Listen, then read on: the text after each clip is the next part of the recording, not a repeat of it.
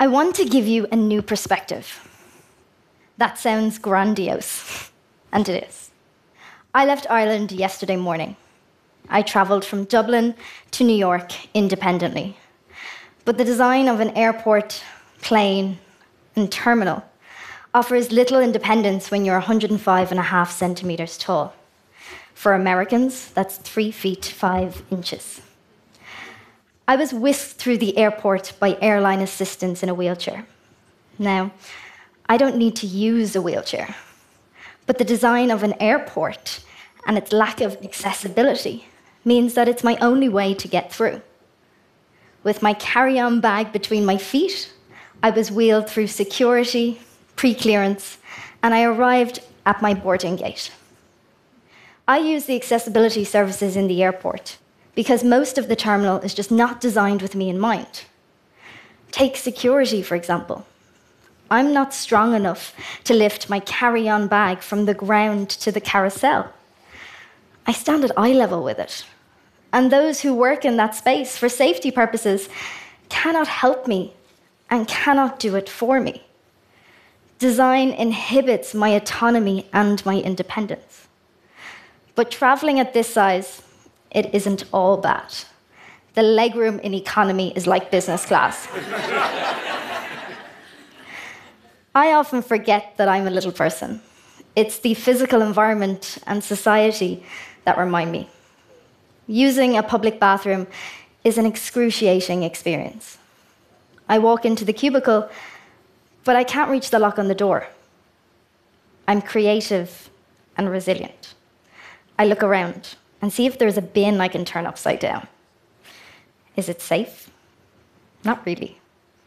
Is it hygienic and sanitary? Definitely not. But the alternative is much worse. If that doesn't work, I use my phone. It gives me an additional four to six inch reach, and I try to jam the lock closed with my iPhone.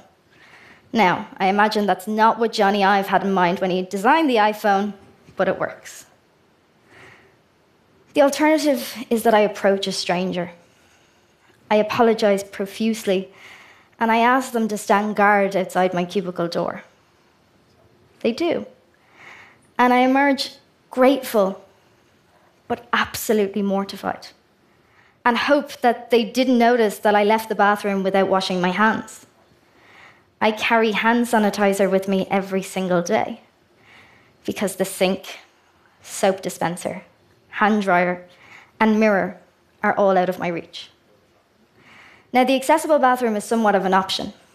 In this space, I can reach the lock on the door, the sink, the soap dispenser, the hand dryer, and the mirror. Yet, I cannot use the toilet. It is deliberately designed higher so that wheelchair users can transfer across with ease. This is a wonderful and necessary innovation. But in the design world, when we describe a new project or idea as accessible, what does that mean? Who is it accessible to? And whose needs are not being accommodated for? Now, the bathroom is an example of where design impinges upon my dignity. But the physical environment impacts upon me in much more casual ways too. Something as simple as ordering a cup of coffee. Now, I'll admit it. I drink far too much coffee. My order is a skinny vanilla latte, but I'm trying to wean myself off the syrup. But the coffee shop, it's not designed well, at least not for me. Queuing, I'm standing beside the pastry cabinet, and the barista calls for the next order. Next, please, they shout. They can't see me. The person next to me in the queue points to my existence, and everyone is embarrassed. I order as quick as I can, and I move along to collect my coffee. Now think, just for a second. Where do they put it? Up high and without a lid. Reaching up to collect a coffee that I have paid for is an incredibly dangerous experience. But design also impinges on the clothes that I want to wear. I want garments that reflect my personality. That's difficult to find in the children's wear department. And often women's wear requires far too many alterations. I want shoes that affect my maturity, professionalism, and sophistication. Instead, I'm offered sneakers with Velcro straps and light up shoes. Now, I'm not totally opposed to light up shoes. But design also impacts on such simple things, like sitting on a chair. I cannot go from a standing to a seating position with grace. Due to the standards of design heights of chairs, I have to crawl on my hands and knees just to get on top of it, whilst also being conscious that it might tip over at any stage. But whilst design impacts upon me, whether it's a chair, a bathroom, a coffee shop, or clothes, I rely on and benefit from the kindness of strangers. But not everybody is so nice. I'm reminded that I'm a little person when a stranger points, stares, laughs, calls me a name, or takes a photograph of me. This happens almost every day. With the rise of social media, it has given me an opportunity and a platform to have a voice as a blogger and as an activist. But it has also made me nervous that I might become a meme or a viral sensation, all without my consent. So let's take a moment right now to make something very clear. The word midget is a slur. It evolved from P.T. Barnum's era of circuses and freak shows. Society has evolved. So should our vocabulary. Language is a powerful tool. It does not just name our society, it shapes it. I am incredibly proud to be a little person, to have inherited the condition of achondroplasia, but I am most proud to be Sinead. Achondroplasia is the most common form of dwarfism. Achondroplasia translates as without cartilage formation. I have short limbs and achondroplastic facial features, my forehead and my nose. My arms do not straighten fully, but I can lick my elbow. I'm not showing you that one. Achondroplasia occurs in approximately one in every 20,000 births. 80% of little people are born to two average height parents.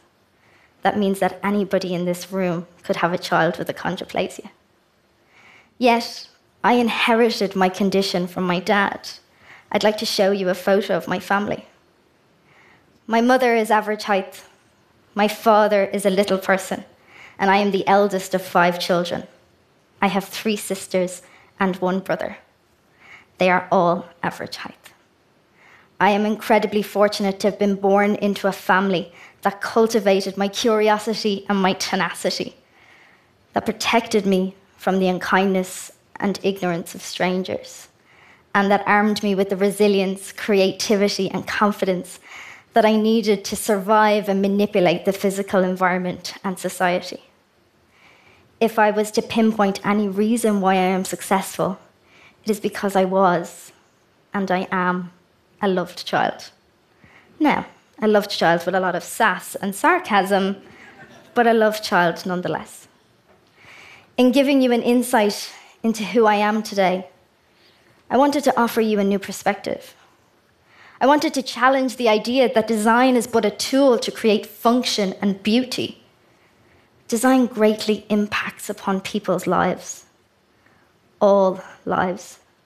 Design is a way in which we can feel included in the world, but it is also a way in which we can uphold a person's dignity and their human rights. Design can also inflict vulnerability on a group whose needs aren't considered. So today, I want your perceptions challenged. Who are we not designing for? How can we amplify their voices and their experiences? What is the next step? Design is an enormous privilege, but it is a bigger responsibility. I want you to open your eyes. Thank you so much.